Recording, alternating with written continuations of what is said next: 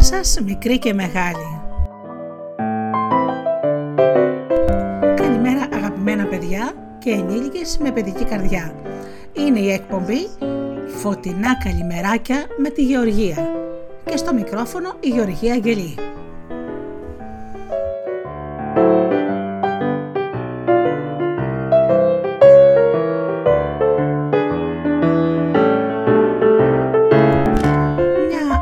Εκπομπή καλημέρας με ένα παραμύθι, ένα παλιό παιχνίδι, ποίημα και τραγούδια.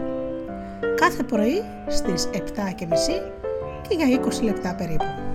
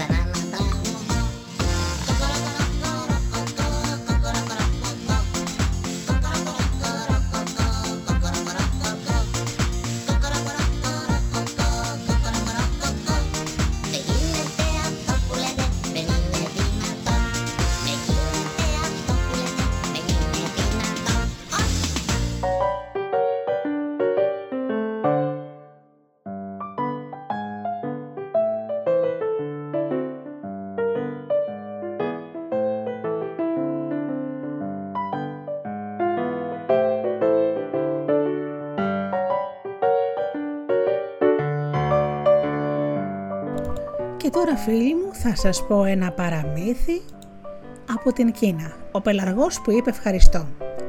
Μια φορά και ένα καιρό, ένα χειμωνιάτικο βράδυ, ένας νεαρός περπάταγε στο χιονισμένο δρόμο σκοτάφτοντας κάθε τόσο όταν είδε ξαφνικά κάποια κίνηση μέσα στο χιόνι.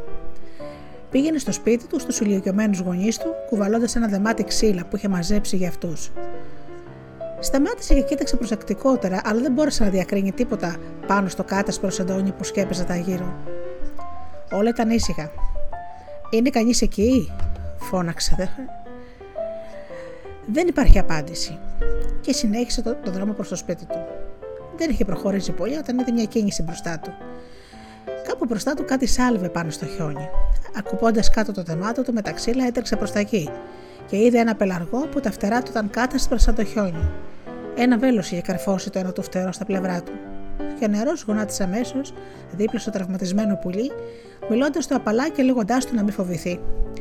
Εκείνος σήκωσε το κεφάλι του, κοίταξε με θλιμμένο βλέμμα και μετά του ούδηξε με το ράμφο στο βέλος που ήταν καρφωμένο στο φτερό του.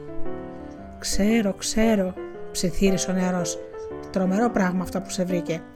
Και σιγά σιγά βοήθησε το πουλί να σταθεί στα λεπτά του πόδια.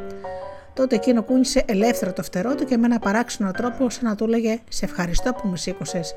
Τώρα πια δεν φοβάμαι, ξέρω ότι θα με βοηθήσεις. Αγκάλισε τον πελαργό, τον κράτησε σφιχτά πάνω του και έπιασε το βέλος. Μην κουνηθεί καθόλου γιατί θα πονέσεις, του είπε. Θα, βάλω, θα βγάλω το βέλος από το πλευρό σου. Με πολύ μεγάλη προσοχή έβγαλε το σογιά του, σκάλισε προσεκτικά το βέλος και κατάφερε να το ξεκαρφώσει από το φτερό του πλαργού, δίχως να του κάνει ζημιά. Μετά ψεχούλεψε το στήθος του πουλιού και ανακάλυψε ότι το βέλος δεν έχει φτάσει μέχρι εκεί. Ωραία, έκανε ο νεαρός. Σε προστατέψανε τα ποπουλά σου, είσαι μια χαρά. Όλο αυτό το διάστημα ο πελαργός δεν είχε σαλέψει από τη θέση του.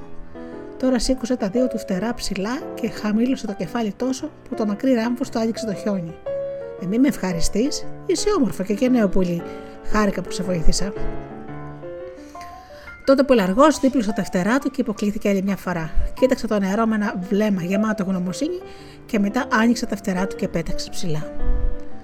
Ο νεαρό του παρακολούθησε μέχρι που χάθηκε από τα μάτια του και μετά ξανά πιασε το δεμάτι με τα ξύλα και συνέχισε το δρόμο του προς το σπίτι.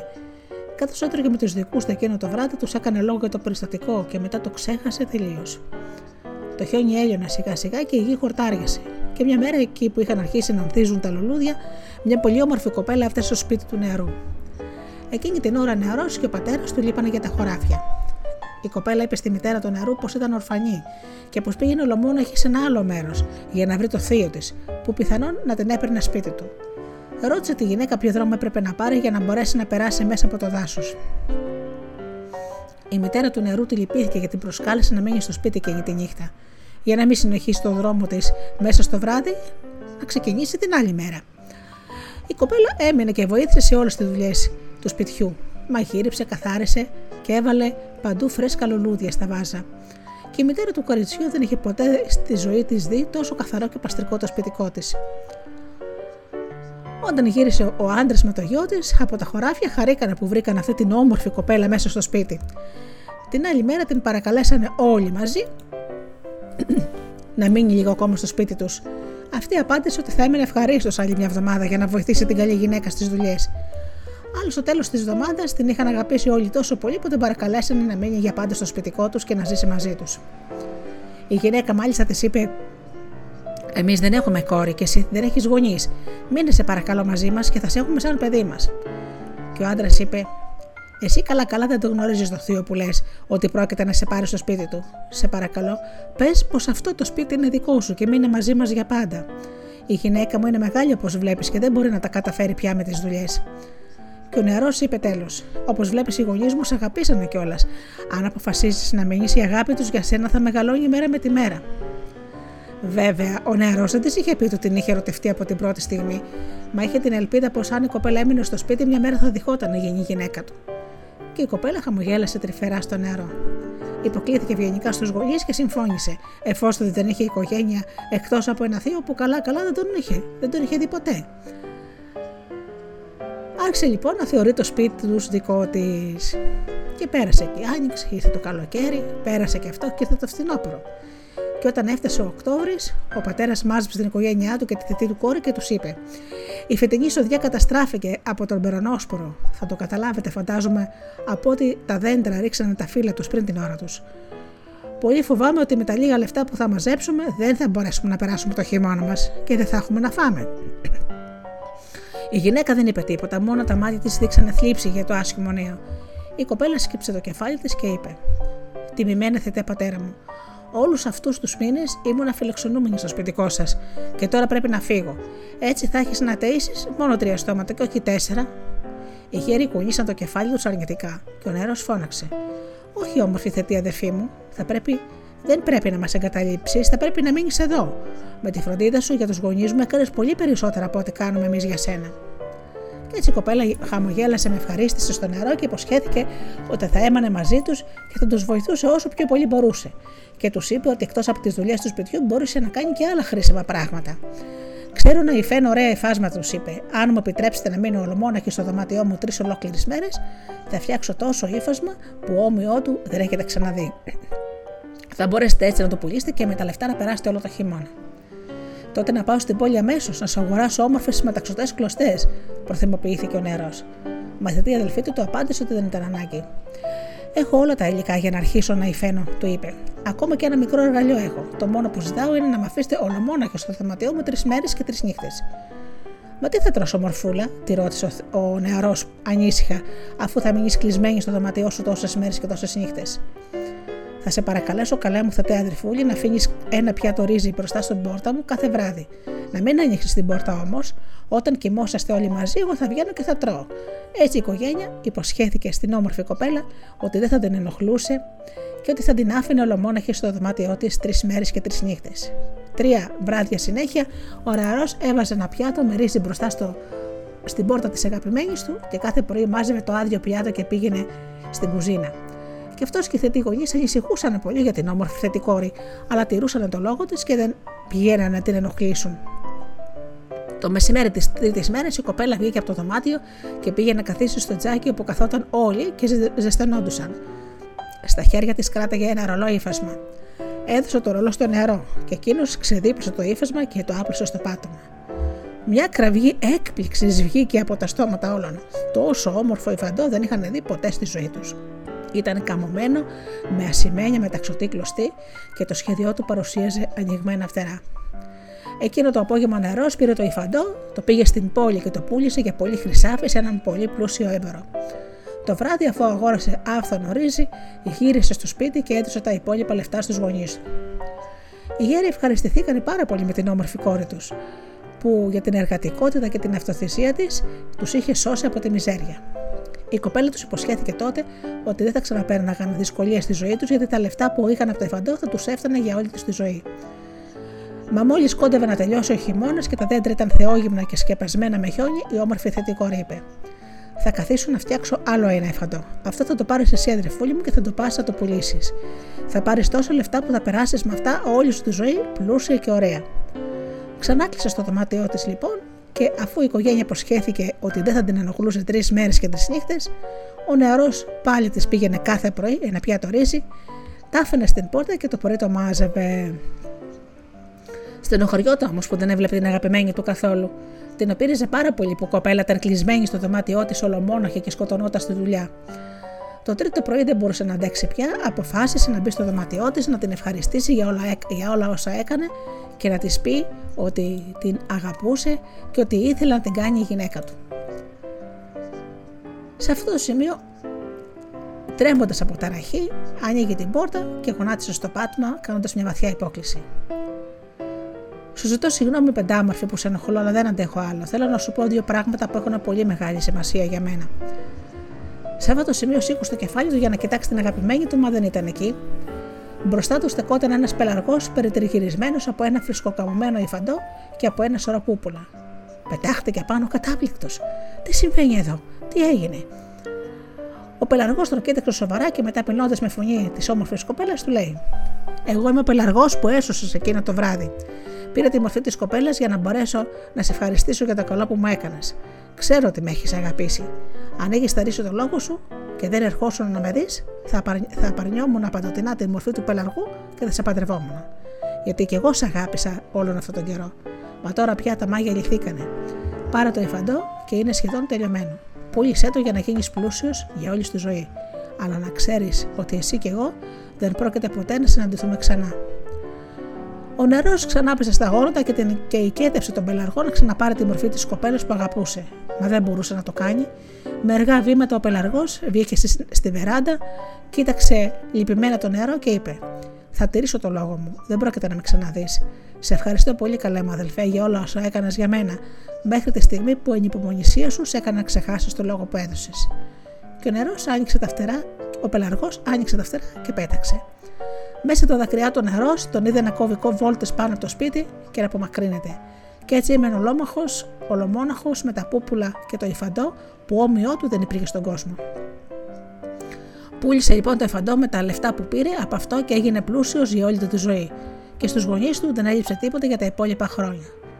Τα πούπουλα τα χάρισε στην εκκλησία του χωριού εκτός από ένα που το κράτησε φυλαγμένο σε ένα κουτάκι που έπαιρνε πάντοτε μαζί του για να θυμάται την όμορφη γυναίκα που είχε αγαπήσει κάποτε και τον πελαργό που του είχε πει ευχαριστώ.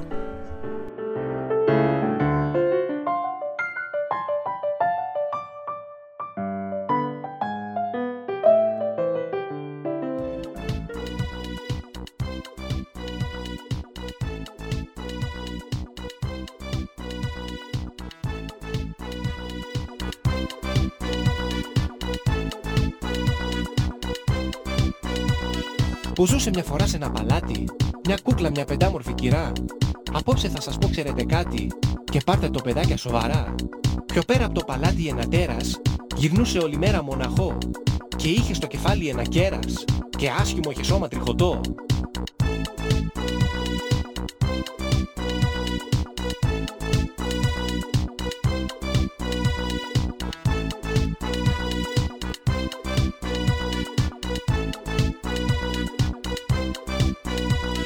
Μια μέρα η κυρά είχε ανία και σβάρνα παίρνει όλα τα μαγαζιά.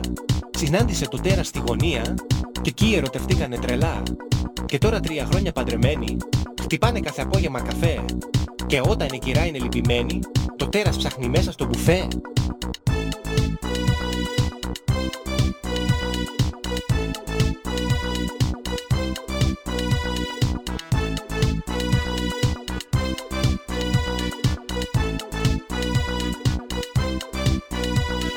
Αλεύρι βγάζει έξω και το ρύζι. Κι υπέροχο της φτιάχνει μουσακά. Το σπίτι όλο αν θες μοσχομυρίζει. Το τέρας τώρα ξέρει από αυτά. Της φτιάχνει με σαλάτα με ραδίκια. Και τέζα την κάνει την κυρά. Της πλένει και τα πιάτα και τα μπρίκια. Και είναι όλα στο τέλος μια χαρά.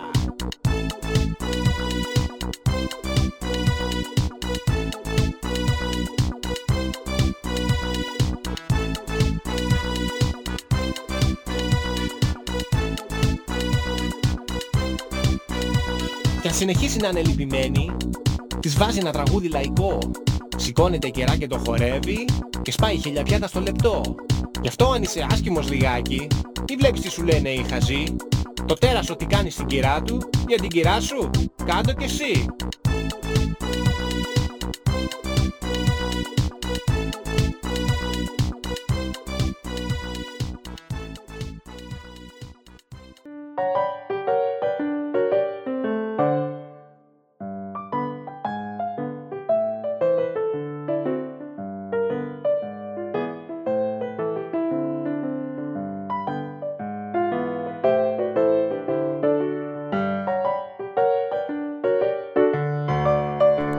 Και τώρα θα σας πω για το παλιό παιχνίδι. Κάθε μέρα θα σας λέω και από ένα παιχνίδι που παίζανε παλιά τα παιδιά και που καιρός να τα θυμηθείτε οι μεγάλοι και να τα μάθετε οι μικροί. Κρυφτό με τόξα. Σε αυτό το παιχνίδι παίζουν δύο ομάδες παιδιών. Η κάθε ομάδα έχει το λιγότερο από πέντε παίκτες. Ένας από αυτούς είναι ο αρχηγός. Στην αρχή του παιχνιδιού οι δύο αρχηγοί πετάνε ένα κέρμα για να πούνε ποια ομάδα θα κρυφτεί και ποια θα τα φυλάει.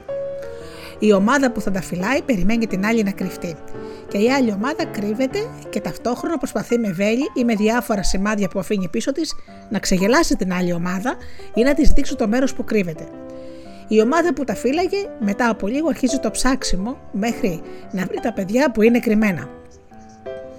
Αν τα βρει και τα πιάζει, αλλάζουν οι ρόλοι τους. Δηλαδή αυτοί που κυνηγούσαν τώρα κρύβονται και προσπαθούν να παραπλανήσουν τους άλλους για να βρουν το μέρος που είναι κρυμμένοι.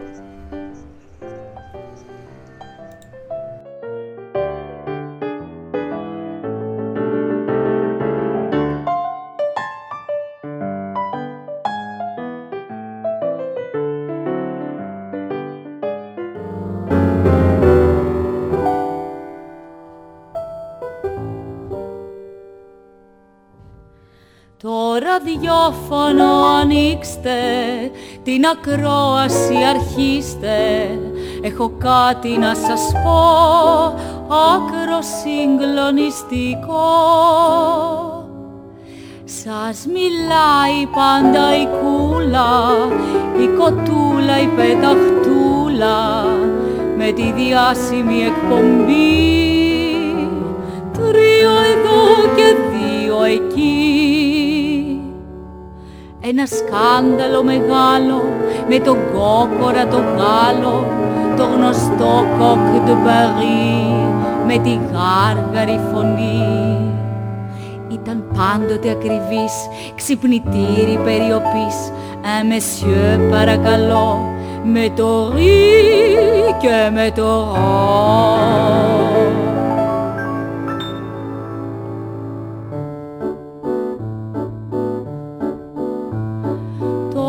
Λατρεύουνε τα αστέρια και της μπάλας τα ξεφτέρια μόδιστροι κι ηθοποιοί φαν είν' του coq de Paris φαν είν' του coq de Paris μα το διάσημο κοκόρι ερωτεύτηκε μια κόρη. Ταπεινής καταγωγής μια κοτούλα αφραγκής, μια κοτούλα αφραγκής. Δίχως trendy πουλάκια, μάνικιουρ και κορδελάκια, που δεν τρώει τα σκουλίκια, medium rare δίχως ξύνια, medium rare δίχως ξύνια. Και έχει χάσει το ρυθμό του της φωνής στο μέταλλο του. Δεν ζητώ πια μεγαλεία, νοσταλγή λέει τη λαμία, νοσταλγή λέει τη λαμία. Και έχω αποκλειστικό ντοκουμέντο ηχητικό που αντί για γαλλικά τραγουδάει λαϊκά.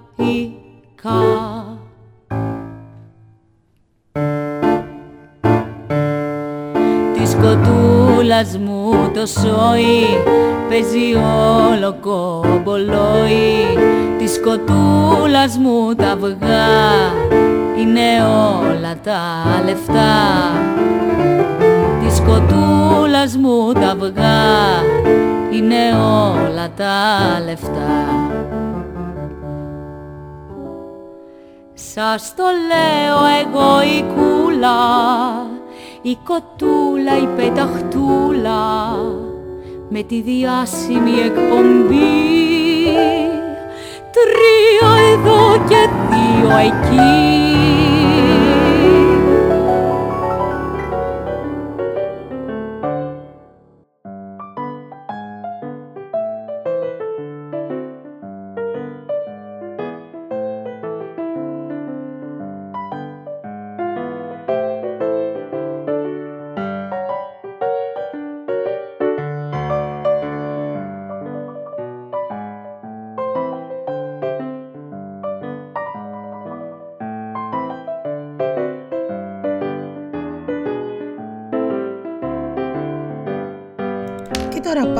να σας πω ένα ωραίο ποίημα. Το έχει γράψει η Μαρία Πολυδούρη παιδιά μου, μία από τις καλύτερες ποιήτριες που έχουμε και λέγεται «Αχ καρδιά μου». «Αχ η καρδιά μου νοσταλγεί τώρα που φεύγει η μέρα, το ρόδινο ξημέρωμα, τον ήλιο τον εθέρα, τα παιδικά χαμόγελα, το κύμα που απαντούσε, στο φλίσβευμα της πρόσχαρης φωνούλας μας που αχούσε, τη, τη βάρκα που λιχνίζονταν στα μέθη μας του ονείρου, το αυρό τραγούδι που έσμιγε τη σιγαλιά του απείρου, τη χαραυγή που ρόδιζε, τα σεντεφένια πλάτια, την πεθυμιά μας την άχραντη στα γελικά μας μάτια. Αχ, καρδιά μου νοσταλγεί, τώρα που η μέρα σβήνει, της ομορφιάς στο πέρασμα, τη νιώτη που μ' αφήνει.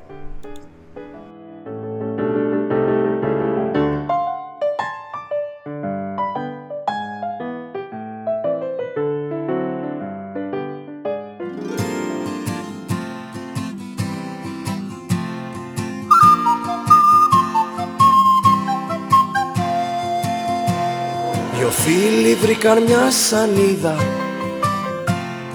και ένα ξεθοριασμένο χάρτη.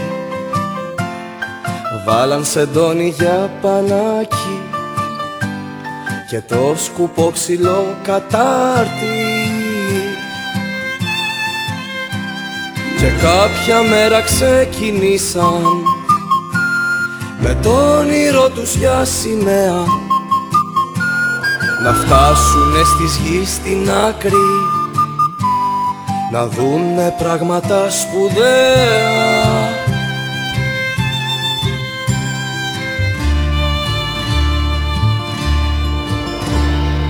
Μέσα στη θάλασσα στα πλάτη Μες στον υδρότα και τα λάτι. Για τη χαρά του ταξιδιού με μια λαχτάρα προχωράνε μαγεμένα βράδια Κάτω από τον αστεριών τα χάδια. Θυμούνται το μορφό νησί τους κι ύστερα μέσω το ξεχνάνε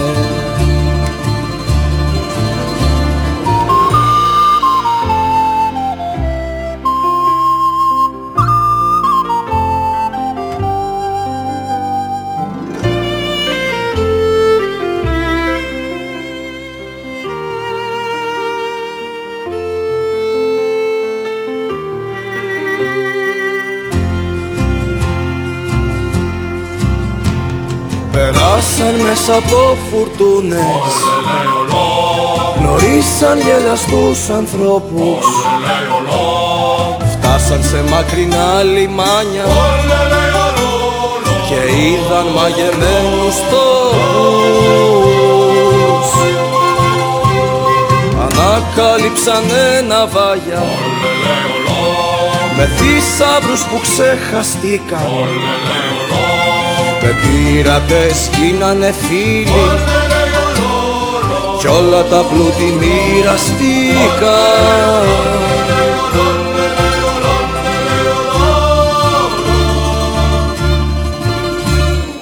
Μέσα στη θάλασσας στα πλάτη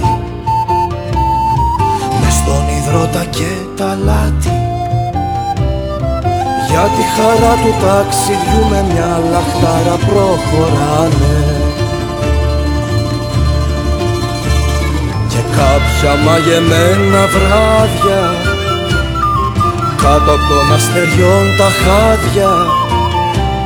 Θυμούνται το μορφό νησί τους κι ύστερα αμέσως το ξεχνάνε